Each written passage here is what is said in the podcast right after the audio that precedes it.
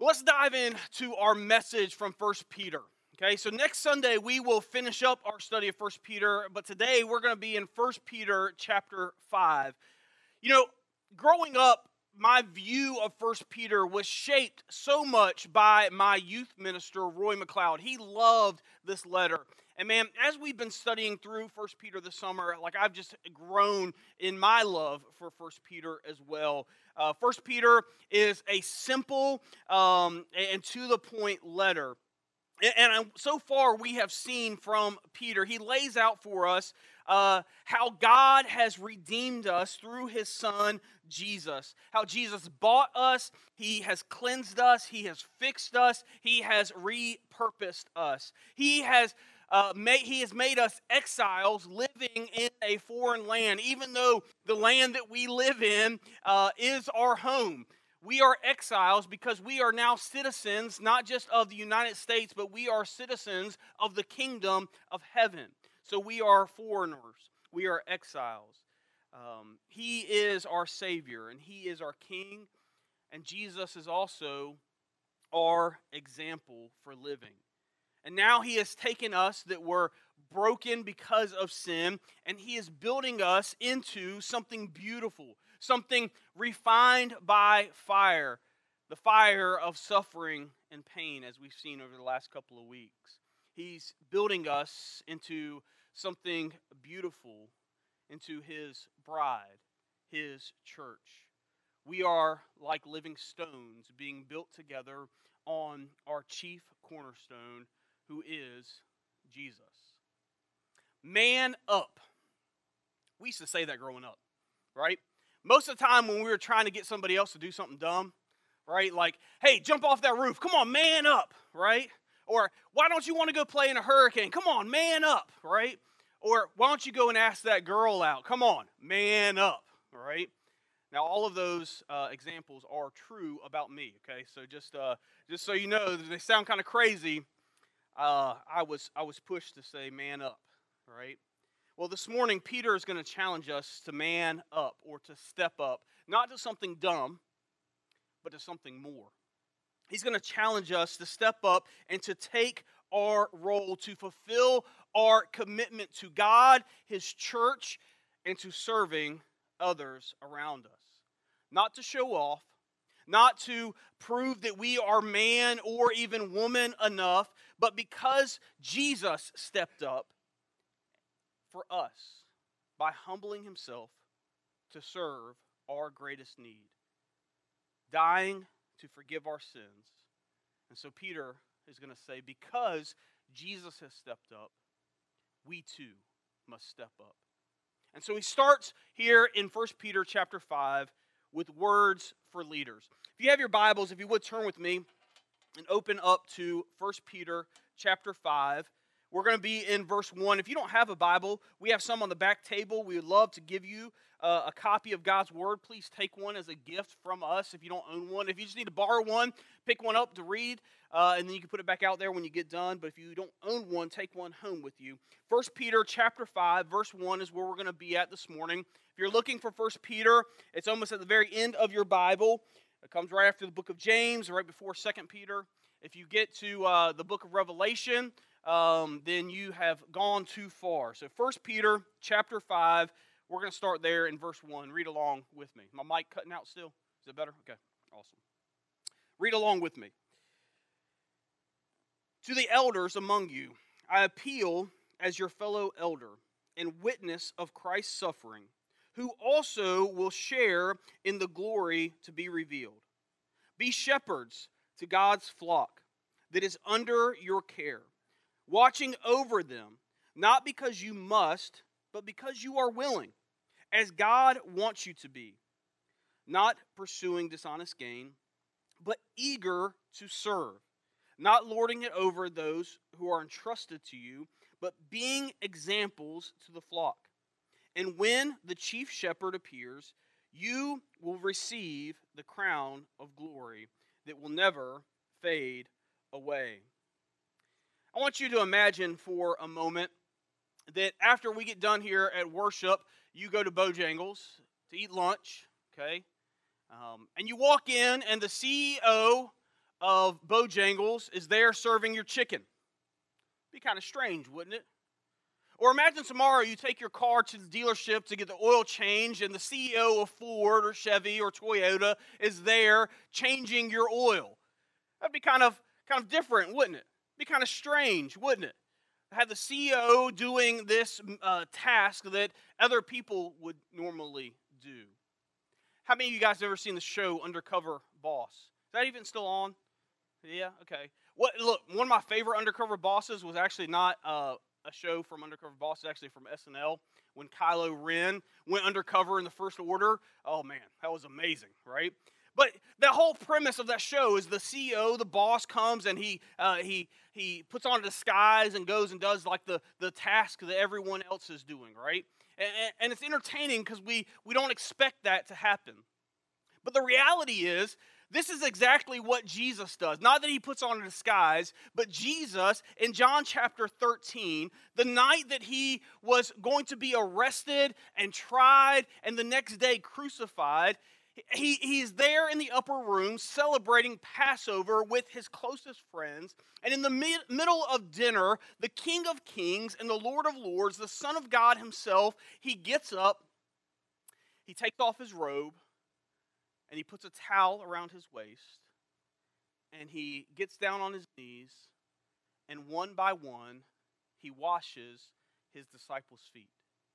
Now, in this culture, um, washing of people's feet was something that the lowest of the servants in the house would do right like if you were if you were the newbie uh, on the job that's the job that you got stuck with was washing everybody's feet and uh, as disgusting as feet are now um, they were even more so then i mean they wore sandals they walked everywhere they went their feet were nasty and so it was a, a sign of honor uh, when you were invited in somebody's home that they would wash your feet. They would have their servant wash your feet.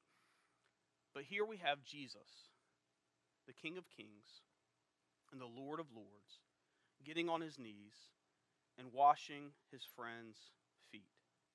Jesus, the Master, the Teacher, the great physician, the wonderful counselor, was also the humble servant.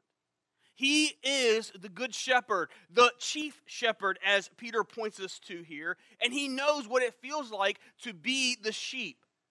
But Jesus shows us what great leadership looks like. He shows us that a great leader is someone who must lead from their knees. A great leader is somebody who leads from a position of humility. Now, Peter addresses the role of the elder. Now, for those of you who don't know, uh, the role of the elder within the church is a role and a responsibility that we're going to dive into here in just a, a, little bit. But before we look at what that looks like within the church, uh, the role of the elder actually didn't start within the church. Uh, we actually see this in the Old Testament. You see, Israel had been set free from captivity in Egypt, and they were uh, journeying through the, the wilderness, going to the promised land. And Moses was leading the, the people of Israel at that time. And he was sitting in judgment from morning until evening right? So people would come and uh, they'd have questions about the law, about what God was telling them to do, about how they should interact with their neighbors and their family, and they would have disputes and all of those things because in Jewish culture, it wasn't just religious, uh, the a, re, religious authority, but it was also political and social uh, and civil, and all those things were wrapped up into one. And so Moses was sitting and listening to people's problems and issues and conflicts, and he was casting judgment, and he was telling them what the law of God said and didn't say, and this is the things that you should be doing and, and don't be doing. And he was doing that all his on his on his own, as well as being out front and leading the people through the wilderness. Um, and that was wearing on Moses. And so it was actually his father in law who came and said, Hey, Moses, this isn't good for you or for the people. you're going to wear yourself out and you're going to wear them out as well. Why not uh, entrust reliable, this information to reliable men who can sit and help you carry this burden? And so what we see is Moses, he establishes these elders of the, the people of Israel. And then all throughout the rest of Israel's history in the Old Testament, we see elders being a prominent uh, place uh, in the life of the people of Israel. We see in the Old Testament uh, that they were friends of prophets in 2 Kings 6. They were colleagues to princes, and they uh, were in the administration of the affairs of the nation. In every village, in every city, it had elders who would sit at the gates to the village or to the city, and they would judge over people's issues. They were a part of the religious leaders, the Sanhedrin, that were over the people of Israel. They also uh, uh, were in charge of the administration at the synagogues, at the local synagogues in each town and village. The elders would preside over and see over the things to make sure that everything was being governed well and everything was in good order. They also, when needed, exercised discipline over the people.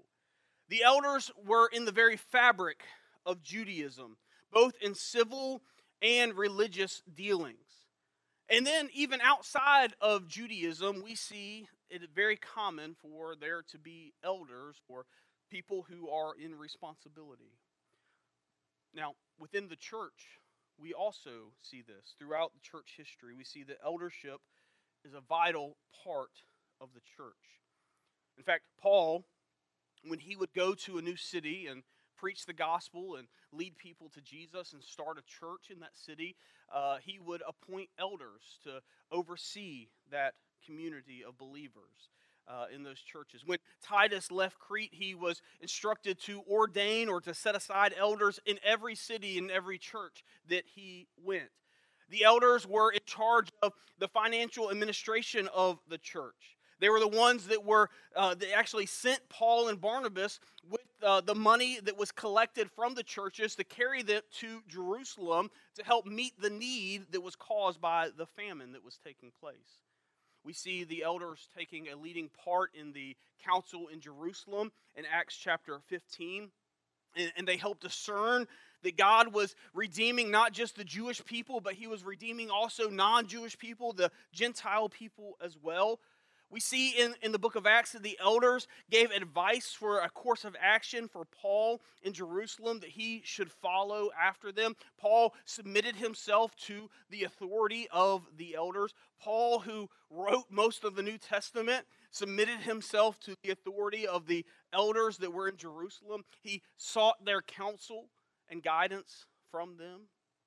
We find from the elders in the church of Ephesus that they were overseers of the flock of God and they were defenders of the faith. Friends, elders within the church have a huge responsibility and a huge weight on their shoulder. Being an elder in the church is seldom easy, especially when, like the people that Peter was first writing to, when the church is suffering persecution like these churches that Peter wrote to. Oftentimes, elders uh, are the ones that receive the focus of slander and accusation from people. They're typically the ones that people point the fingers to when they're not happy about things going on. Got to get an amen from the back. we got we got two of our elders sitting in the back corners I was saying that. um, but I want you to notice how Peter addresses the elders here. Peter says, as your fellow elder. He says, Guys, I, I know that's tough. I know the weight that's on your shoulder because I too serve as one of you. I know what you guys are going through. Elders and leaders in the church alike carry a heavy responsibility and endure a lot of criticism. Now, here at Journey Church, we have four elders here at Journey Church uh, Jimmy Hodges, Kevin Kaiser, Jeff Malt, and myself. We serve as the elders here, and we'll talk a little bit more about how we are structured as a church in our leadership in a little bit. But I want you to listen to how the writer of Hebrews tells us that we are to interact and treat our elders. In verse uh, 17 of Hebrews 13, the writer says, Have confidence in your leaders and submit to their authority. because they keep watch over you as those who must give an account. Do this so that their work will be a joy and not a burden. For that would be of no benefit to you. Pray for us. We are sure that we have a clear conscience and desire to live honorably in every way, and I particularly urge you to pray so that I may be restored to you soon. The writer of Hebrews tells us that we are to make the work of the elders a joy and not a burden. And, friends, let me share with you as one of your elders, you do this really well. It's a joy to be able to help lead you as a people. it, it is a joy to help guide you as a people and to help shepherd you as a people. You guys do an amazing job encouraging me as one of your elders, and I uh, greatly appreciate that. Let me encourage you to also encourage our other elders as well. Man, send them a text just saying thank you. Check in on them. They, they don't serve for this. They don't want they don't serve just to get your, your, your gratitude, but man, it means so much, and we should give that to them anyway. Send them a card and let them know how much you appreciate them. And then one of the greatest ways that you can, can, can help our job and our responsibility to be a joy and not a burden is simply to invite us into your life. You see, there's no greater joy that we find as leaders when you trust us enough to call us in those big moments in your life. And we love being able to connect with you in those moments of joy, whether it's a wedding or the birth of a child or, uh, or a celebration or any of those things. But we also find joy, not that we appreciate that you're going through suffering, um, but when you invite us to come alongside of you when you're struggling. We, we are honored that we are the ones that you will call or text when when, when you're facing that, that heartache, or when you're in the hospital, or when that family member is sick, uh, or when, when, when you've just been struggling with that sin, that, that we would be the ones that you would call or text or reach out to. And that, that means so much that you would trust us as your leaders. Journey Church, I, I just want to say thank you. Thank you for making our responsibility and our job not a burden, but a joy. We appreciate that so much. Let's dig into a little bit of what Peter tells us about elders here.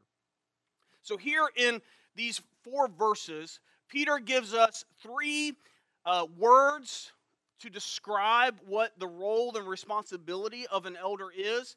And then he gives us three motivations to avoid as elders and three motivations to uh, look after as leaders in the church. Now, if you didn't know this, the New Testament is written originally in the Greek language, and we have reliable translations that we have here in English. And so Peter uses three Greek words here to describe the role and responsibility of the elder. The first word that we see there in verse 1 is translated for us in English as elder, but in Greek it's the word presbyteros. And, and this simply refers to someone uh, who not only is older, but also is mature in the faith and somebody who is respectable which is why in 1 timothy chapter 3 when paul gives timothy kind of some requirements for the roles and responsibilities of an elder they are to be somebody who is not uh, a, a, a, recent convert. They are somebody to be that is somebody that is mature in the faith.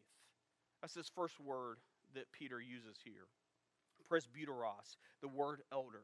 The second word that Peter uses to describe the role and the work of the elder, we see in verse 2 as where he says to shepherd God's flock.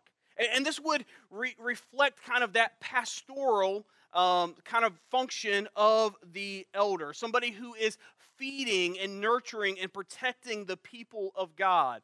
And, and that's where we get that title uh, of pastor. Now, you'll notice here at Journey Church, I have that title of lead pastor, but I am just one of four pastors, right? uh, pastor, elder, bishop. In the Bible, all of those things are kind of interchangeable for this role of the leaders of the church, the elders of the church. And so I have that title of lead pastor to distinguish that I am on staff and that I do the majority of the teaching and that I help cast vision. Uh, but I am just one of four. And man, we have, as we've already began to point out, an amazing group of men who I get the privilege to serve alongside of uh, as our elders. Um, the third description that Peter uses here, um, we see as somebody who exercises uh, oversight over the church. And that's the Greek word episkopos. And, and this describes the personal involvement in watching over the affairs of the church. And so we see these three terms and these three descriptions that Peter uses all for the same group of men, okay? Whether it is the, the elder, the pastor, uh, or the overseer, uh, all of these things describe the work of the elders. But not only do we see these descriptions of the elders, but we also see um, we see some motivations that the elders of the church should have. We see three motivations that they should avoid and three motivations that they should adopt. First, they, uh, Peter says here, the elders are to lead not because they must, but because they are willing. Not because they must, but because they are willing. It, back in 1 Timothy chapter 3, not only does Paul give us the qualifications for elders, but Paul uh, starts that list of qualifications for elders. And the very first one is that the, the man has a desire for that role and that responsibility. If we have to twist somebody's arm for them to serve as an elder, then they are not qualified to serve as an elder. They must have a desire to serve in that role. They must do so not because they must, but because they are willing to do. If they aspire to be that, they must have a desire to serve as an elder. They must lead because uh, they are willing and not because they must. The second thing that Peter says here should not be a motivation is that uh, an elder should not lead out of greed, but out of an eagerness to serve. Now, we see a common practice throughout the New Testament that uh, the elders uh, who are serving uh, and devoting themselves fully to ministry uh, are able to be compensated for their time that that is able to be their job we see this in 1 corinthians chapter 9 galatians 6 1 timothy chapter 5 but leaders whether it's pastors elders leaders at all in the church should never continue to serve if the only reason that they are serving is out of greed whether that is greed for money or greed for power. Men who have served with this motivation have and continue to destroy the church. The church is torn down by men who are led by greed and not by eagerness to serve. So, an elder must not be led by greed, but have an eagerness to serve. And then, third, Peter says, lead not through the power of your position, but through the influence of your example. Don't lord it over people who are entrusted to your care, is what Peter says here. But set such a compelling example in how you are as a follower of Jesus that the people who are entrusted to your care are eager to follow your example, not because they are pushed by your power and position. Friends, let me tell you what I have seen through the men that I get the honor to serve alongside of. What I have seen through our elders, through Jimmy and Jeff and Kevin. These are men who are mature in the faith. These are men who have wisdom and discernment that is from God, and they are a blessing to our leaders here at Journey Church. They are a group of men who are deeply concerned with feeding and nurturing and protecting the people of God that have been placed under their care. From the infants all the way to the oldest adults that we have under our care here. They lead not out of greed, but out of an eagerness to serve God and to serve His church. Week in and week out, you will find these men leading not only their families, but you will find them leading life groups. You will find them teaching on Sunday morning. You will find them literally on their knees serving in our kids' ministry. You will find them cleaning toilets. You will see them in the heat, in the cold, in the rain, uh, welcoming us as they come in. You'll see them pulling the trailer week in and week out. They have sought not to the, not what men desire, but they have sought what God desires for His church and they are an amazing blessing for us. They are an encouragement for me. They hold me accountable, and they push me to become a better leader. So, men, I thank you for the honor it is to serve beside you. Church, as I said, they don't uh, serve for your thanks, but let's give it to them anyway. Can we say thank you? Amen. What an honor. What an honor. Men who aren't elders, I'm speaking to you now. Maybe this morning, God is beginning to put in your heart, maybe He's beginning to plant a seed that maybe will grow. Maybe not in the next month, but maybe in the next year or a couple of years. A desire to help carry this responsibility and lead and serve as one of the elders of Journey Church? And if so, here's what I ask of you I ask that first, you will begin to earnestly pray and seek God's direction in this. And then, secondly, I encourage you to not just read, but to study God's Word. Go and study 1 Timothy chapter 3. Go and study Titus chapter 1. Go and, and, and, read back and study over these verses that we have just looked at here in 1 Peter. Go back to Leviticus and, and Exodus and look at how Moses established the elders there and, and go and study God's word. And if God is still leading you to pursue this opportunity to serve and this responsibility to serve, then come and talk to one of us because we would love to begin to pray with you and, and to study with you and to come alongside of you as you seek God's direction. But you know, for all of us, Peter's words here to elders are really words to us too, right? You know, when we look at the qualifications for elders in 1 Timothy chapter 3 and we read through all that list of things and we're like, yeah, all the elders have to have these things. Really, they're things that all of us should have, right? If we are followers of Jesus, all of us should have these types of things. And this advice is for anyone who is in leadership within the church that we should take to heart. In fact, John Mitchell says this that great leaders are men in all fields who have not been arrogant and the greedy, but the servants. The real servants are the true nobility. The greatest of all, the Son of God Himself, declared that He has come not to be served, but to be a servant and to give his life as a ransom for many.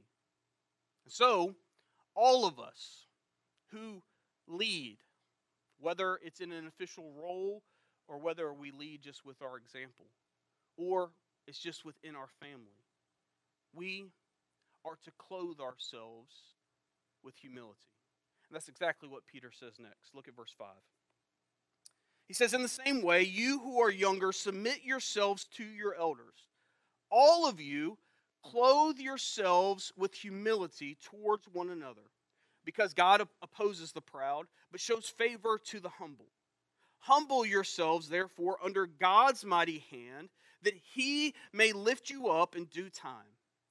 Cast all of your anxieties on him, because he cares for you. So Peter says, Younger men, submit yourselves to your elders. Older men, older women, I ask that you would set examples for the younger to follow. You know, we often say here that we need each other because we are better together, and we mean that truly. We need each other. Whether you are young or old, we need you. We need your example. We need you to show us what it means and what it looks like to be a follower of Jesus.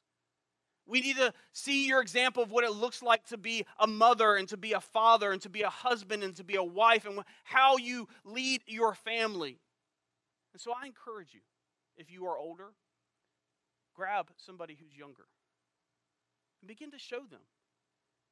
Maybe even just from your mistakes, how to be a follower of Jesus, how to be a husband who loves their wife, how to be a wife who submits herself to her husband. Come alongside of them and, and show them how to, to pray and how to read the Bible and how to study God's word and how to live for them. If you're younger, I encourage you to reach out to somebody who's older and say, hey, can, can we grab coffee on a regular basis? Can we grab lunch? And you, I just want to learn from you. I, I just need to, to, to learn from your example and, and learn from what you have done.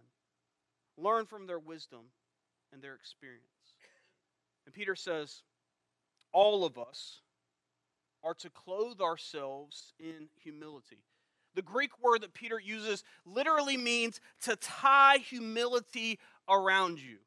And so I, I, begin to wonder if, as Peter is pinning these words, to clothe yourselves in humility, to tie yourselves in humility, if Peter's mind was going back to that night that the King of Kings and the Lord of Lords gets up and ties humility around his waist and one by one washes his friend's feet. And I wonder if Peter was, was thinking about that when Jesus came to him and he says, No, Jesus, you aren't to wash my feet, I'm to wash your feet. And Peter says, Jesus says, Peter, if I don't wash you, you have no part of me. And then Peter says, well, Why are you going to stop at my feet then? Let's go and wash the whole body, you know? And uh, Peter's like, uh, I mean, Jesus No, nah, you're already clean, right? I wonder if Peter was going back to that night as he pins these words to tie humility around your waist. I wonder if he was remembering when the master became the servant, when he got down on his knees and he served his friend's need by washing their feet. Friends, there's a church building in Palestine, and this is a, a picture of it. But the doorway is so low that you actually have to stoop to go down into this church building. And it was actually made that way so that during the time, uh, raiders couldn't ride their horses into the middle of worship and, uh, and, and disrupt worship from going on. But they call this doorway now the humility gate because you have to stoop down to go inside. Well, Peter, he tells us to man up, to step up by stooping down. He tells us to step up by humbling ourselves. He tells us to step up by serving others. And this takes us humbling ourselves. This takes us setting aside our kingdom and beginning to seek God's kingdom above our own. Now, here at Journey Church, we say it like this we say that we follow the example of Jesus who sacrificed self for the hurting, the needing, and the lost. We put our faith into action and mobilize to help our community, even when we are called to sacrifice and suffer to care for their needs over our own. And friends, this is called leadership. This is what our leader has done. This is what our chief shepherd, the good shepherd, the Son of God, the King of kings, the Lord of lords, has done for us. And this is what he's called us to do for others to step up by stooping down, to serve from our knees, to lead from humility. So, what is the next step for you? Maybe, maybe the next step for you is stepping up into a leadership role. Maybe as an elder. Maybe it means to step up for you to move into ministry full time. Maybe that's what God is calling you to do. Maybe God is calling you to step up to begin leading a life group here at Journey Church, or to begin, begin leading in serving in a ministry here at Journey Church. Maybe God is calling you to step up to lead your family, to lead your spouse and your children. Maybe God is calling you to step up by humbling yourself. I want to encourage you to begin to ask yourself honestly Am I being self centered or am I being Christ centered? Maybe for you, stepping up today means that you need to start praying for our church and start praying for our leaders. Maybe you stepping up is to become an encourager for our leaders. Maybe you stepping up is stopping to trust in yourself and starting to trust in God by casting all of your anxieties on Him. Maybe, though, the way that you need to step up is by humbling yourself for the first time and submitting yourself over to God by repenting of your sins and meeting Him in baptism. I want you to know that Jesus stepped up for you. He served your greatest need when he went to the cross to pay for your forgiveness. And it's through his resurrection that he now offers you forgiveness if you would come and humble yourself to him. If you would come and say, God, I need you. If you would come and die to yourself, and die to your sins through repentance, and be buried with Jesus in baptism.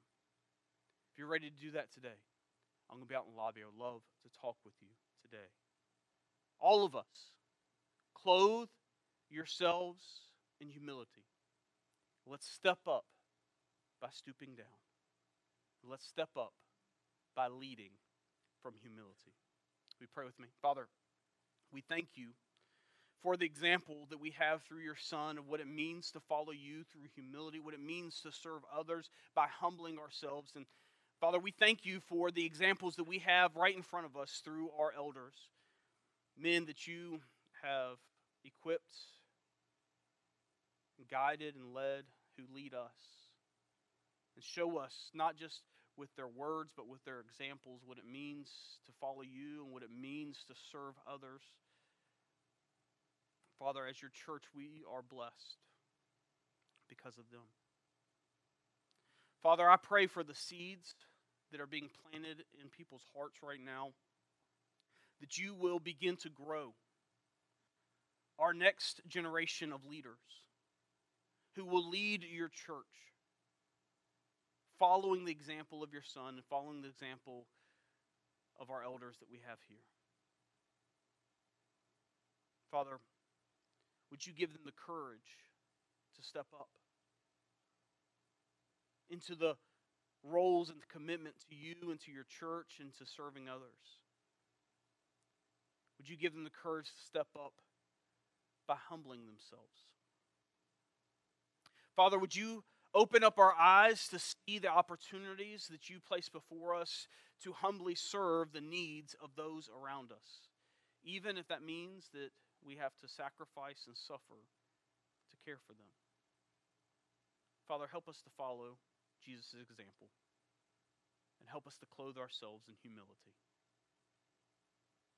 Father, we ask all of this in your Son Jesus' name. Amen.